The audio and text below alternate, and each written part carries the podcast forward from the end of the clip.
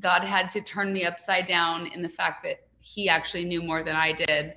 Um, and that there was just going to be things that happened that I couldn't explain in my analytical brain. And I've seen them many times, but that happened to be one. And I was in the room and it was unexplainable. It was coming from nowhere. It was unearthly, is the only word I have for it. It wasn't anything you could even explain, but the response was worship.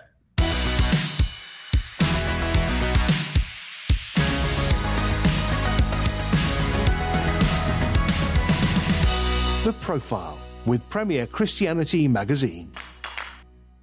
Today on the show, we're welcoming Jenn Johnson. Jenn is president of Bethel Music in Redding, California, and co founder of Bethel Music School. She's a musician, songwriter, singer, and speaker. Her hits include Goodness of God, In Over My Head, and God I Look to You. She's married to Brian Johnson, and together they lead worship at Bethel Church. They have five children and are committed to raising healthy families, cultivating community, and fostering unity among Christian leaders. Jenn, welcome to the show. Thanks. Glad to be here. So you're the, the co-founder of Bethel Music. Tell me about how that worship movement got started. Brian and I uh, were married in the year 2000, and shortly after that, they at Bethel, his dad Bill, they transitioned worship and uh, invited us to take over. And I was 18, Brian was like 21 or 22, and um, so we were we prayed about it and, and we said yes. And then from there you know just going through and really following the vision that god had given us of kind of where to take it. And um, over the years people started coming and songs started being written. And we originally went with another label because we had songs and obviously it was God was doing something. And then um, that label actually went bankrupt. And so then we were like, okay, right. And just prayed about it and uh, with one of our friends. And we were like, I think we need to start something ourselves. Um, and it, in a big way, it was because a lot of the industry, um, the demand of the artists on the road and, you know, just the, the lack of what felt like their commitment to having artists be connected to local churches just wasn't there. It was your life on the road and studios and um, and so in a big way we started what we did because we knew there had to be a better way for people to be planted in church and also um, have healthy families and not live their lives away from them and um, and so that became kind of one of the biggest driving um, motivators for what we why we started Bethel Music as a record label. Um, but in a big way, it was just to have a container to hold what was happening with the songs and the people coming for what God was doing. Um, and so that's how it has started. And just more people came, and it's still to this day. I mean, we just had our um, our worship school for the I think 24th year, uh, and it, every single year I don't know how, but it just gets better, and it's incredible. So we're definitely in the afterglow of that worship school yet again this year. It was profound and powerful. So um, yeah, it's it's been a wild ride. It's been um, there's been hard times, and but I mean, looking back on it, it's it's been worth it because it's just incredible to see what God's done. What you when you when you talk about hard times, what kind of can you give me some examples of some of the difficult stuff you've been through? Oh man, how much time do we have? This could be a more than an hour but I, think relational dynamics and working with creatives has been, you know, just really difficult, honestly. Um, creatives takes one to know one. Uh, we're very emotionally wired and we're, we're very, um, in a good way, just very sensitive. And so it, it's taken a lot. And then I think one of the hugest missions for us is community and taking care of each other, like they did in the book of Acts um, where we don't just hire someone because they're a great songwriter or an anointed worship leader. Like we take their family on, and if you go through something, we're there for you, and we care about your kids, and we care about your marriage, and we care about your time off more than how much you're working. And you know, I think that those healthy, thriving family aspects of who we are is almost one of the as big as the songs or anything else we're doing on a musical side of things is we really just want to love people well and then the local church just being connected and being there every week, whether we're leading worship or not, you know, for home. So, yeah, I, I think there've been a lot of challenges, even with with that. Like, how do we do what we're supposed to do and travel and write and also be home? You know, that's that's a juggle. There's no balance to it at all. That's a, a huge juggle that's been really difficult. Um, and then I think for our family, for actually for our children, um, it's it's been really difficult to juggle it and have the life that we do and and to have normal and consistent and um, be away from them um, when they can't go or, or so on and so forth. So, but yeah, there's there's a long list. yeah, I can imagine. I, I love what you're saying about um, you know loving people and caring for families because I think um, certainly you know with, with a, lot, a lot of the scandals that we're seeing in the church um, often I think people can feel Christians can feel like they're um, they they get used up. You know, they're kind of like a resource to be used and then just discarded it eh, sometimes. So I think the fact that you're that you're holistically looking at the, the person and wanting that to be part of your DNA is really important. Was that there at the beginning, or was that something that developed over time?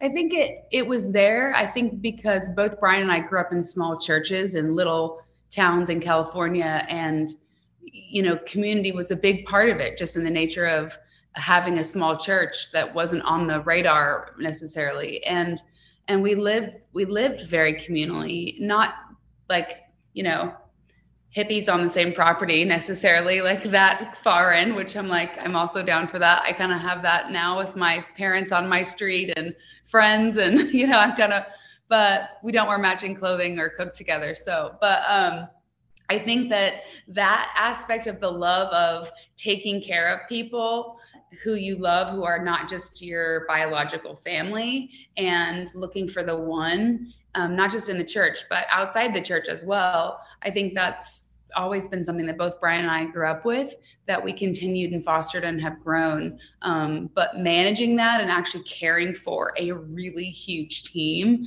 has been really difficult. But i think that the, we have a really beautiful pastoral team um, especially for our local guys that that's been a life change for me to have the care shared so broadly and kind of everybody feel like they're covered um, because it's it's definitely a heaviness to feel like oh my gosh I have to care for all these people and that's been a, a, a an emotional journey I've uh, I've probably um, taken on myself outside of God's grace um, way more than I should have but that that is a difficult thing of um, just loving people and, and and caring for them. But I think team is the the key to that for sure. Mm. You talked about caring for, for people that aren't in your own immediate family, and I wanted to ask you a little bit about your uh, your adoption because a couple of years ago you adopted two little boys, didn't you? Um, yes. Tell, tell me about how. Yeah, how did that come about? So we um, we had our three biological kids, and we thought we were done. And we were our youngest son was um, nine or ten at the time, and we were watching a show actually, and out of nowhere, God spoke to us like, "I have this gift for you, if you want it." And you know, anytime God offers you something, you're like, I'm crazy to say no to this. But it really was a supernatural moment for both of us. And we prayed about it, and God really had confirmed it as well. And and so we sat our kids down and, and told them that God had spoken to us and that we were going to adopt. And they were so happy, crying, laughing, running around the table. I think there's a video on Instagram uh, somewhere of it. But um, it changed our life. And so we adopted our son Ryder Moses. And then we thought we were done again. And then it was actually our kids in a conversation um, a couple years later that were like, I think we need to adopt again. And my husband and I were like, oh, wow. And then it was like we got the bug. Like we just were like, I think this is right. And so we jumped in again um, and we adopted Malachi Judah. So um, they've just been the dream of our hearts. All of our kids are so madly in love with them. And it they they were just running around my office about 10 minutes ago before I jumped on. Um, but they it's they amazing were... that you that you sort of went back to the after having had your children then went back to the whole because I'm in that stage at the moment, you know, young kids, sleepless nights, nappies, yes. all the rest of it. It's amazing that after you had done that, you had the courage to go back there. That's when you know it's God, right? You're like, okay, Lord, you you know. And and I remember sitting at my kitchen uh, bench counter and and just telling God before we decided to adopt Malachi our second, um, God, do you want me to adopt another baby? And I just heard the Lord with a smile on his face and a wink go, I think that'd be a great idea. And I was like, oh my gosh, again. Okay, here we go.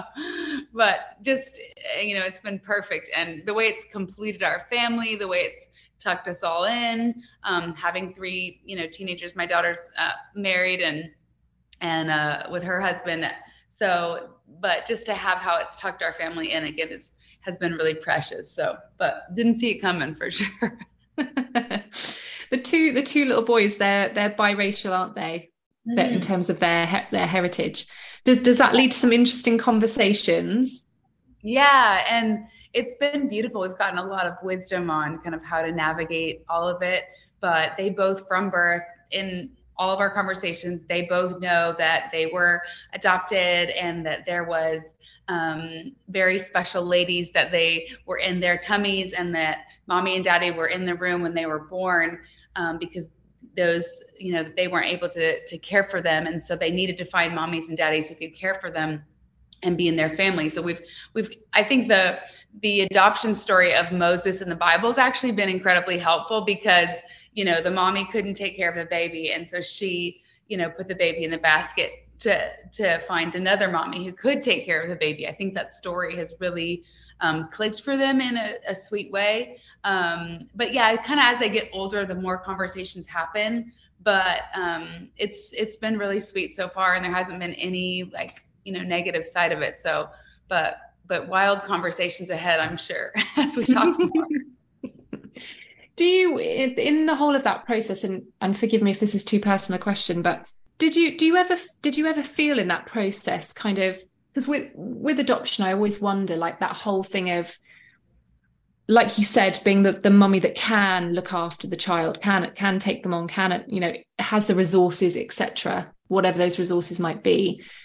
Do you ever look at it in a kind of a systemic a systematic way and kind of think actually rather than being the ones to help the baby that needs that needs a family what about doing something on the structural level levels about poverty that lead to these problems did, did, did those kind of thoughts ever go through your mind? I know it's quite a difficult question to answer, but I just wondered if you'd thought about that at all. Yeah, I think that, you know, just again, back to loving people, how do we help and love people? Um, we can't do everything for everyone and we can't meet every need out there. And I think um, I have a song called For the One actually that's really about that. Like, it's about, like, you know, who and how am I supposed to be involved, especially with social justice of any kind, helping people. I think that um, social justice is a, a, a, pretty broad term that kind of gets um, interesting definition to it sometimes. But in the simplest form, I think like outside of the people that it's very obvious in my life, my family, my close friends, my like who and how do I help? Uh, people and how do I help bring Jesus to people and what does that look like? I think that that's a very personal journey for every person that that we all need to go on. And at the end of the day, I think we have to ask the Holy Spirit who and how. And He's so kind to lead us in our city at the grocery store, at the supermarket, to um, on way bigger levels, some maybe even judicial or involving ourselves um, in areas that we wouldn't naturally even think to do. But I think that like everyone's called. I mean, even the Bible says like true worship is caring for widows and orphans. I mean, that's in the word of God. Like there it is, you know. So we can spend our days in church and our you know, doing the things, but at the end of the day, I think that there's some pretty beautiful keys in the Bible of even how to live a life of worship that are outside of you know the the obvious ones like that. So, um yeah, I think the simple question of just Lord who and how um, every so often in your life. Um, for me, you know, will we adopt again? I don't know. I think that that's an insane thought, but this summer I was actually in our worship school a few weeks ago, and I just heard the Lord said like kind of this Isaac moment, like, would you do it again? And I'm like, oh God, you know my answer is yes, but what? You know, so, uh, you know, um, but I think that's the heart that God's looking for is that, that heart of like, you know, um, Darlene Zschech years ago, she, she was teaching in, she was with us in Redding and, um, and she said, she actually titled her album Hineni, uh, which in the Greek or Hebrew means my answer is yes before you even ask. And it was actually before God told us to adopt, and actually on the heels of that word uh, for the Lord, it was like our adoption request, like Lord said, I have this for you, and like my answer is yes before you even ask, kind of um, met each other in this beautiful way. But I think that's the heart that God's looking for in us is that like anything, anywhere, anytime. Like my answer is yes before you even ask. Um, and then he just has surprises along the way, like these two cute little boys that make us nuts, but we're madly in love with. we talk a bit about worship and how how how do you go out there and worship in front of thousands of people when you've got real challenges and difficult seasons in your personal life? How do you how do you manage that? You know, I think that it's very real and you know sometimes you just are having a absolutely terrible day and you get up there and i think the, the motto that we go by here a lot is that worship is a lifestyle and whether i'm home changing diapers, snappies, um, or I'm leading on a big stage of thousands of people, that it's all the same because it's all worship to God. It's my heart, it's my life, it's my attitude, it's my everything. Um, it's not just music. Worship is definitely not just music, right? Um, and so I think that's a big mindset that helps to frame what is and what isn't. And I think that, you know, there's there's something that God's looking for in honesty for sure. Like if I'm, you know, my husband's mom passed away a year ago, and you know, we are a, a church and a movement that believes in healing, and we've seen it and we've lived it, and you know, we've also lived through massive loss and mystery of like, what in the world? Why? You know, how? And just surrendering that to God.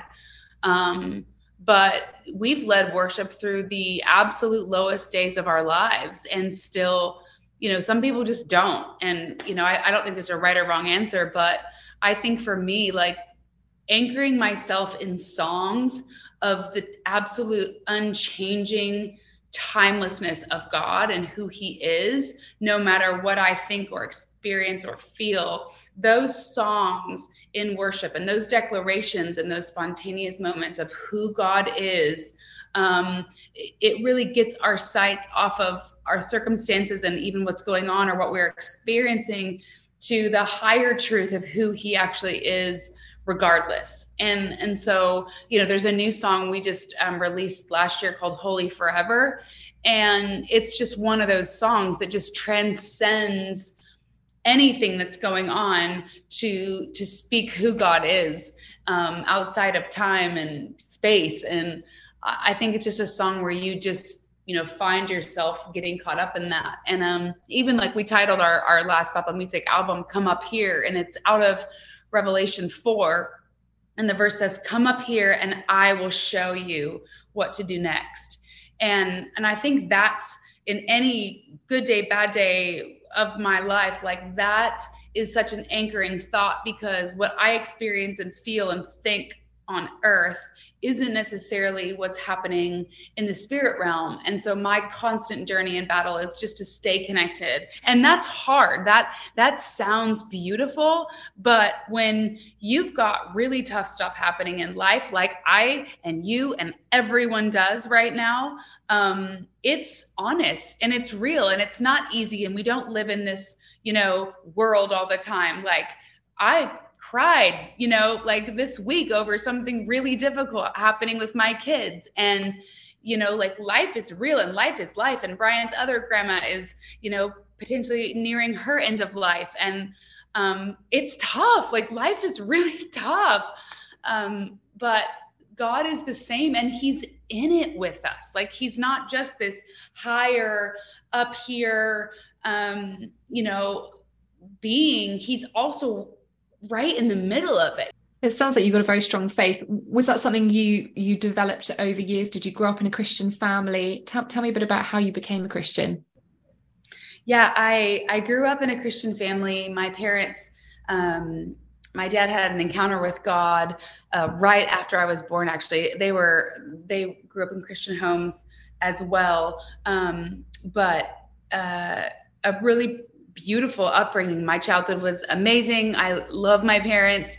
Um, nothing's perfect, right? But um, we had a great church connection. We had Bible study in our house um, every week, and just I look back on my childhood. My, I have a brother and a sister, and I just look back on it like we had a great childhood. And then I moved to Redding when I was um, like 17, 18 to go to school of ministry. Um, just so hungry for more of God, and um, and so I I moved there because I had heard um, Brian's dad uh, speak and a few other people from Bethel, and I just I was like, the sound and the hunger and the tribe that these people are like that. Uh, we I feel that like these are my people, you know, and even my my parents ended up selling everything they owned.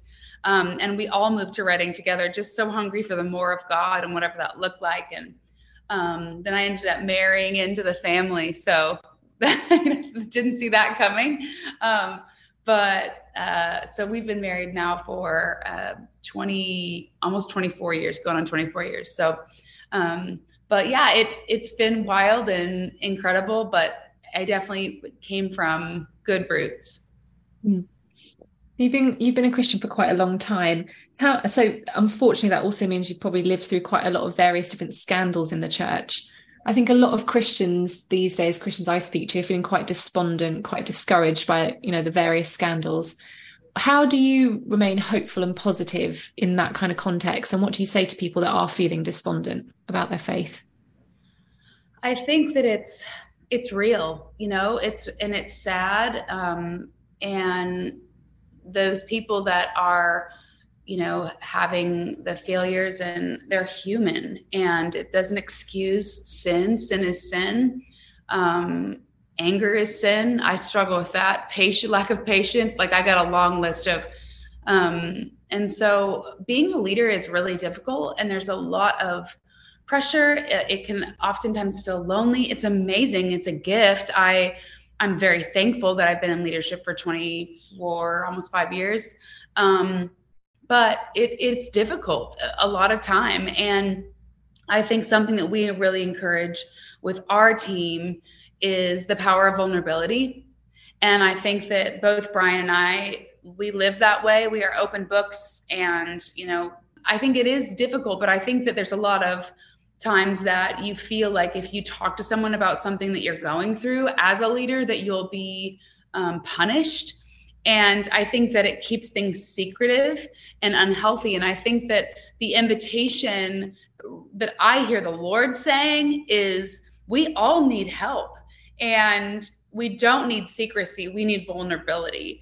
Do you think that because you know obviously in America you've got this context you have these really huge mega churches. I mean you're kind of part of one. Do, and then you've got you know your your label and everything and it's it's sort of like a I don't want to call it a business but you have got a sort of business as as part sure. of it.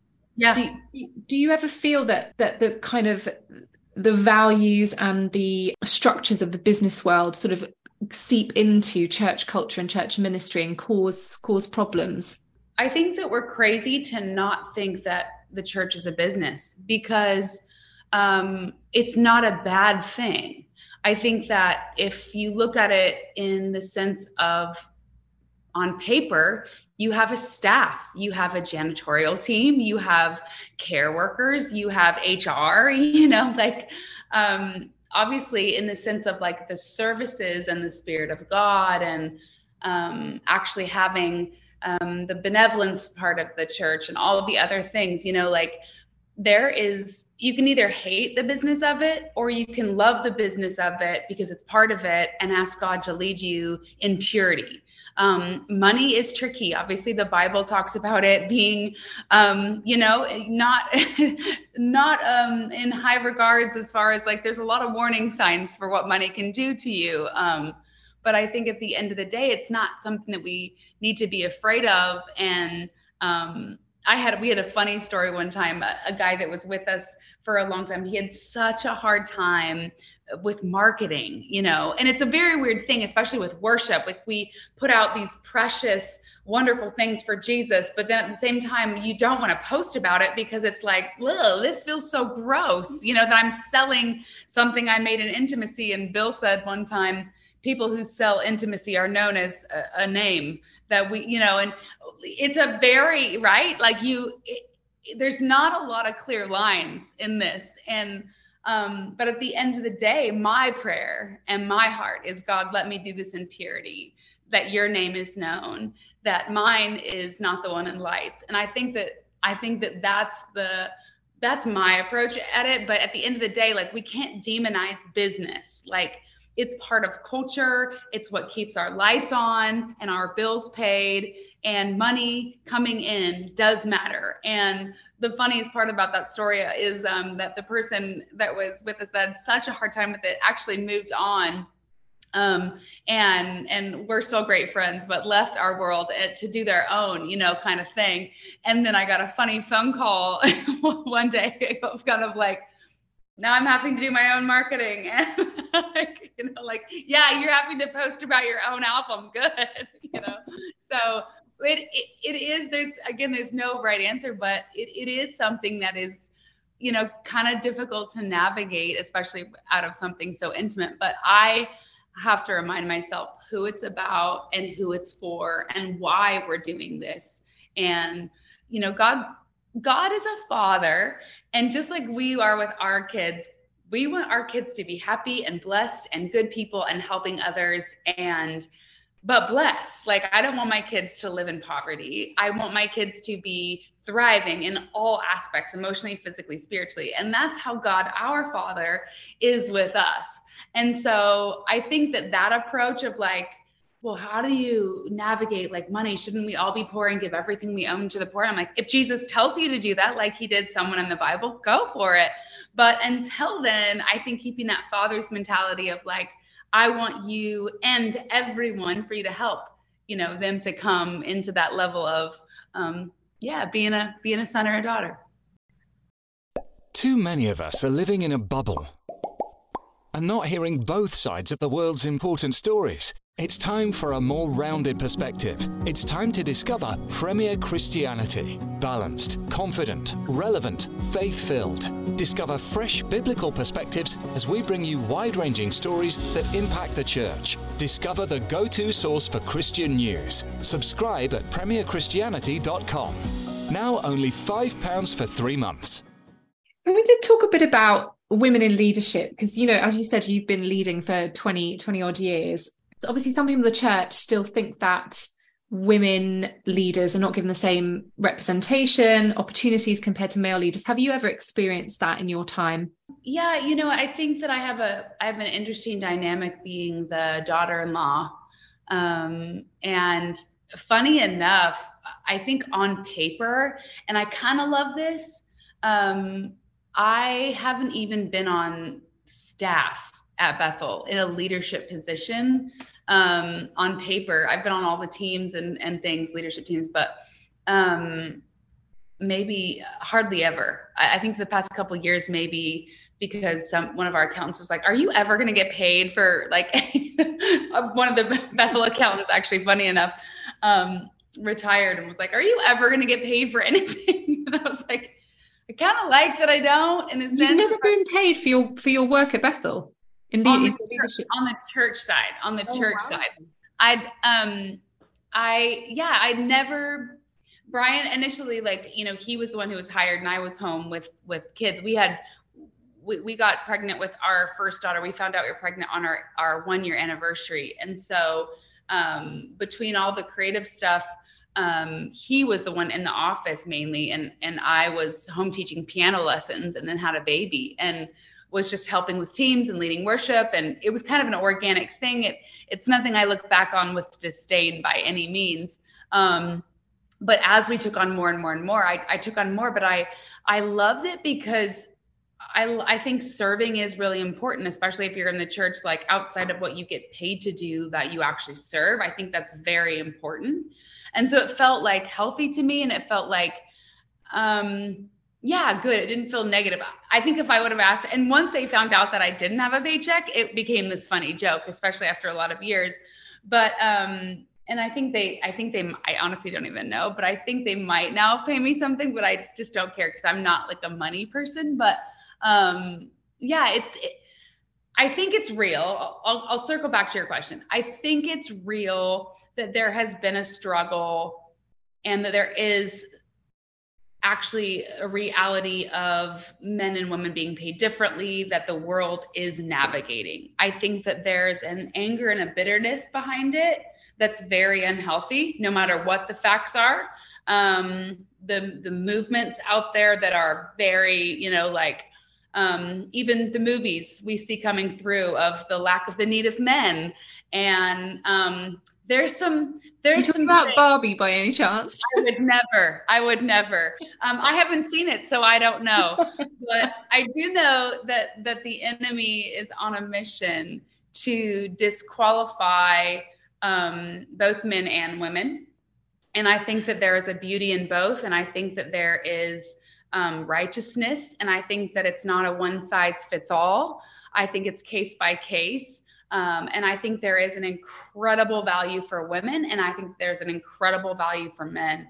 Um, Brian has been the, the president of Bethel Music since the beginning, and again, it was nothing that I I haven't even been on staff at Bethel Music uh, um, either, which is again funny.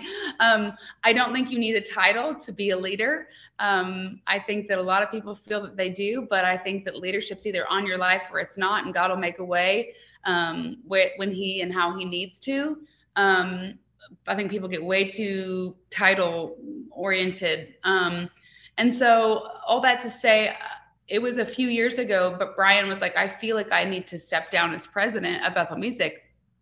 And, um, you know, just a lot of years and a lot of, you know, trial and, you know, emotional. And, and so when he, when he said that, um, we were talking with our, our, um, a friend of ours, like, okay, are we done? Like, I don't know what we're going to do because it's, it's gotta be you. And, um, and I prayed and I said, God, what what do we do? And and the Lord spoke to me and said, I need you to do it, and I need you to take this, and even for a season. Um, and so I was like, okay, great. And so I just told Brian, like, I, I feel like I'm supposed to do it, and he was like, great. You know, there was no even with our whole team, like I, I didn't have any negative. It felt very natural and definitely a God thing.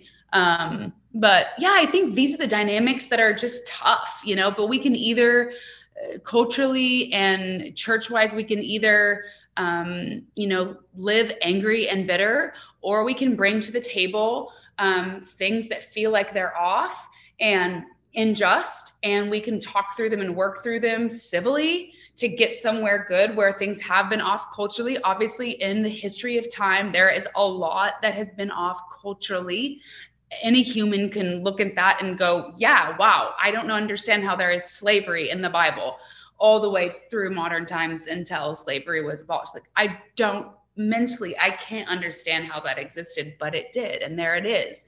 Um, however, like, here we are, and what are we doing about it, and how can we?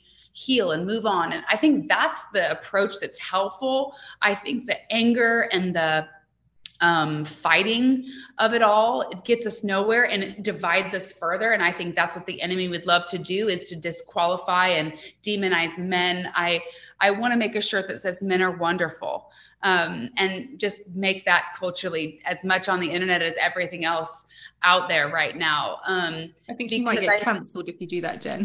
Yeah wouldn't be a first time. But i think that like you know that's the i can, bill says i can't have i can't afford a thought in my head that's not in the heart of god. And i think that is my approach on this. Like god has sons and he has daughters. The end. And we are all that no matter what culture wants to try to say. At the end of the day if you treat my son or my daughter in any way above one another or in any way differently, you're going to have something to deal with with me. So I think that the approach of God in his kids um, and how they're equally celebrated. I'm not a man. I don't, you know, I don't carry the same traits. I carry different. I have a uterus, you know, like I, I have beautiful giftings and talents and weaknesses and strengths and abilities that my husband doesn't and vice versa. We have a lot that overlap, but there is unique, beautiful difference that God gives you that you need each other. And I think that um, that's how he made us all as humans. That's how he made us as male and female um, to need each other and and, and a dependency. Um, and so when we try to rank uh, one over the other in any, it's a losing war because it's not the heart of God. And so I think that's how we have to put the lens of of anything through that is yeah have have been things been unequal or maybe culturally appropriate at one time and or accepted, not even appropriate. And and now we're going, hey, I think I think this needs to be different now. I think that this um, needs we need to look at this. Yeah, let's do that, but like take the gloves off and take the anger off, and um, let's have the conversations um, mm-hmm. civilly. Want to just pick up on something you said about anointing. You talked about leadership being an anointing. Do you feel that's something that God has given is over your life? I do, and I I think that I've I felt it since I was a little girl, and I I didn't ever think that this would be my life by any means. I I was planning before I went to school of ministry to go to college to be um, an early childhood educator, a preschool teacher probably was my because I loved kids and um, I taught piano lessons. I think I started teaching when I was like 15 years old, um, and I was going to be an aerobic instructor as well because I I had done the math of the fact that I was going to be fit and people could pay me to watch me work out and that would just make sense uh, financially. So definitely didn't see the life that I live now um, as part of my my leadership job. But you know, since I was little, I, I heard a great quote. I I was known when I was little as being bossy and um, the quote that I heard was a story of a little girl who came home and she was on a team of like decision making at school, and the other teammates called her bossy. And so the mom said, "Okay, you go back to the, those kids and you tell them. Then they're going to decide who's going to do what, and you're just going to sit there." Um, and when that was told, it was like, oh, well, okay, I guess you can make the decisions because we don't, you know. So there was a, a, a, different light of boss put on bossy. You know, you're you're bossy because you're probably leadership. You're probably a boss, you know. Um, and so I I think that growing up, it was a bit of a negative connotation, maybe a little bit. But really, when I saw the God lens of it, it was like, you know what? By hopefully example um, you're going to lead. And i think i think that really became clear in life when i was like in grade school and i was I, I just shared this testimony i think they put it on instagram from our worship school of i remember being in grade school and nobody was raising their hands during the little chapel worship time and i just knew i was supposed to you know and um, and so just really overcoming that fear of man to do what I was supposed to do. And, and by doing that, you know, other people uh, started raising their hands as well. And um, so I think that's, that's more of my motto is I know that I've always God given been a leader. Um, I think that if you're a Christian, you are a leader. Day one, you're leading people to Jesus. So I think the purest form of, I think everyone's a leader. I teach that in our worship school um, because we're all leading people to Jesus at the end of the day. But I think as far as like a company or a group of people, or I have a very pastoral heart. Um, and so leading leading our teams over the years with Brian um, has felt really natural. But again, I think the title um, a title is good and and is healthy and can can bring clarity. So the fact that I'm the president, obviously there has to be a title there because it means it comes back to me, you know. Um, but I don't think that we need titles a lot. I think we just need to naturally do it, and people will um, either follow or not. So. You just mentioned Brian there. I wanted to ask you a bit about about your relationship because you've been, if you don't mind, because you've been married for so long. Um, I wanted to speak to specifically about that about what happened in 2019 because Brian's been quite open about that, hasn't he? You know, having a nervous breakdown and and sort of the effect of that. Are you happy to talk a bit about that time and, and kind of what caused that and how your faith helped you to navigate that season? Again, just with so many things with ministry and business and artists and emotion and, you know, just constantly, honestly, in a big way, we just felt like we we had so these people were our friends right like church and musicians and worship leaders and team and admin and you know we don't hire someone unless we like them you know and then they usually become really close friends um, and some best friends. And so when you work with all those people it just brings a lot of um, dynamics that are difficult. And so i think that um, you know between that and also his brian's personal journey of anxiety and torment even since he was a, a really little boy he, he shares really openly about how um, just this demonic torment would come on him, and the only thing that would kind of get him through it would be worship. And um, so, you know, when he when he actually went through the nervous breakdown, it was like the torment and life, all of the heaviness of what all the circumstances and situations we were going through. Um, it just was like a, a, bomb went off, and he just shut down um, and kind of became a vegetable. And uh, you know, we had three little kids at the time, and I, we were in over our head for sure in in life on paper, but um, at the same time, just felt the nearness of God and felt like we were doing exactly what we were supposed to do. It was just a difficult time, you know. And um, I remember laying in my bed crying and i just said god speak to me and he spoke to me a, a, passage a reference and i didn't know what it was so i opened my bible and it said, and it was in the Message Bible I was reading at the time. I grew up NIV and um, King James, and I love the message. I think it's really creative, um, you know, and I think, yeah, there's, I love reading the Bible in a lot of different translations because I think it's beautiful to read different Greek, Hebrew, and interpretations. But anyway, um, the message said, um, the worst is never the worst. And I it was in Lamentations, and um, I appropriate verse for my moment. But what I got from that is, okay, this feels like it's the worst, but it's not going to be the worst. Like this is actually an invitation for a testimony that that you're going to do something in this. And it was during that season that I started writing the song "You're Going to Be Okay," and I actually started the song for a friend of mine, and um, then finished it as a life anthem over my husband, over our marriage, over our kids, over, um, and it became a really personal song for our family.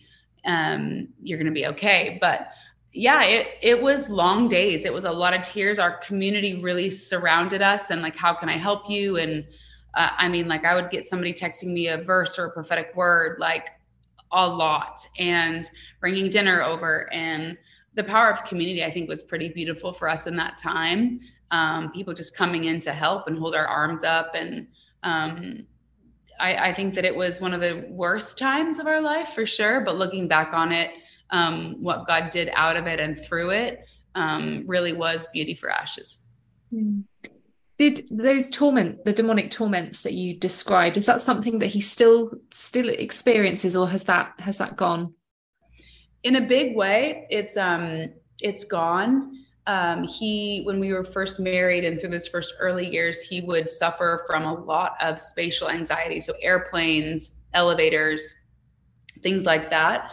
Um, so he'll have moments here and there but honestly like rarely does he have something like that. And um, you know working with doctors as well for like and counselors of like even how to when this starts happening and you start feeling these things here's some practical things you can do. And um, you know, just he has medication he can take and usually doesn't, but just the fact that he knows it's there so he doesn't go into one if he feels like he's having a panic attack. You know, I, I think that um, I think that that for our our take, I think everyone's different on on medicine and um, healing, but I think that no one expects someone to get surgery without anesthesia. You know, I mean, that's just crazy.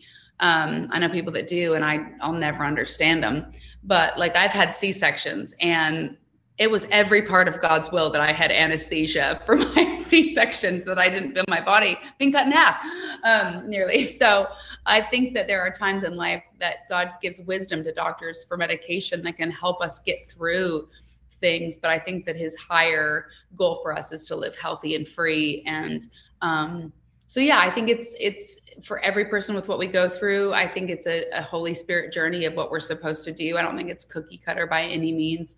Um, but but yeah, I mean, he had he had a, a really tough night um, here a few weeks ago, but they're definitely like very rare compared to what they were, especially when he was uh, a little boy. Mm, that's good. That's good to hear. Before you go, Jenn, I just wanted to ask you about these rumors that we hear um, about Bethel, you know, in terms of like the supernatural occurrences, um, the gold dust, you know, the kind of signs and wonders. Is there any truth to those to those rumors? Yeah, you know, I that again, that's probably a long list as well.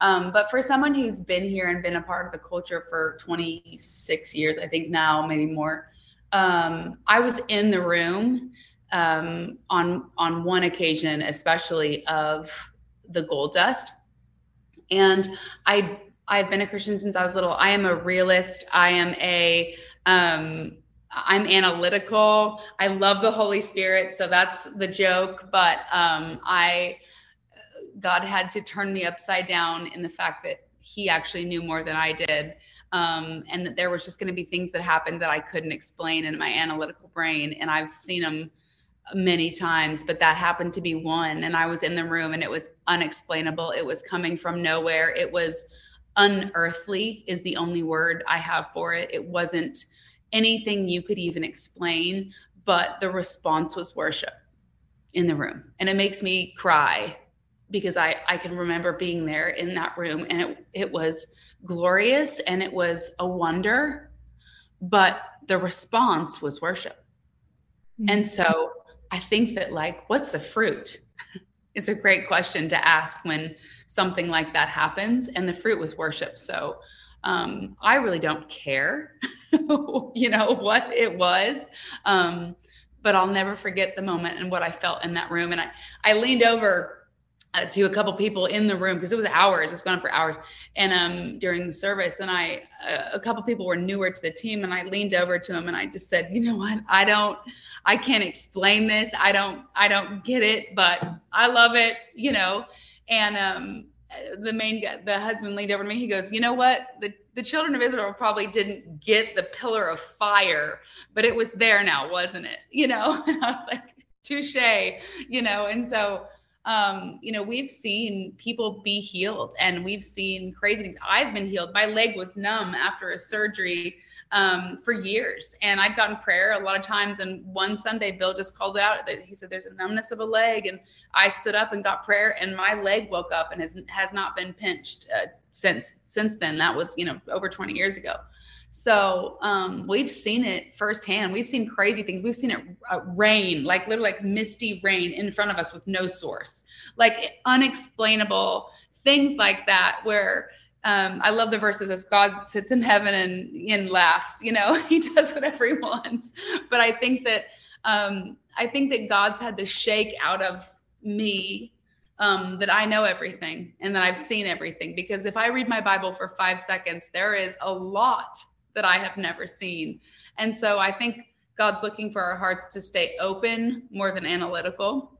Um, and you know, you have to eat the meat and spit out the bones. A lot of people make things up, and there's a lot of hype in church. Um, but Bill says it best: where there's life in a barn, animals, production, there's a lot of mess, and birth is messy, and you know the rest you know like if you want to if you want order and you know you can go to a graveyard and, and see that any day but but there's there's life and mess when you value freedom and risk and the supernatural and going god if it's you i want it you know? Um, and so that's how i want to posture my heart um, is to be open versus analytical to the supernatural. Talking of graves Jenn yeah. We've also heard some very strange rumors about graves. Yeah you know there's that's one of our most popular um you know what's crazy is that there is a pretty profound bible story about you know somebody laying on bones that's in the bible um and you know that that's that. Uh, I have never, and I don't know anyone that I'm close with that has ever um, done that. However, it's in the Bible. So that's pretty crazy. Um, but I know my mother in law, who is the one who gets the, obviously she's in heaven now, and her and Jesus are partying over over this story. But um, you know, she wasn't weird at all, and she wasn't, you know.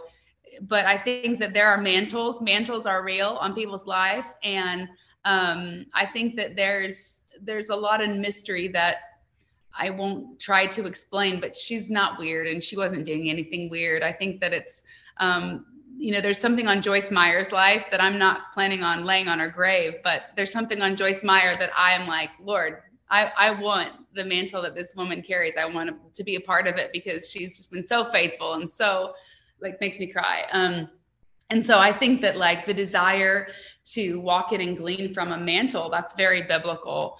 Um, but yeah, no, we don't do that weird stuff. um, Jenn, there'll be lots of people listening to this interview. What can the Premier family be praying for for for you guys for the Johnsons? Um, you know what? I think that as a family and as a church, um, you know, we just the the presence of God and is is what we camp around, you know, in the big way. But I think that just doing this healthy and doing this for the long run is something that we really are all just so committed to. And so just wisdom, I think my biggest prayer is wisdom that we'd hear the voice of God and um, how to do it and um, that he would just show us what and how.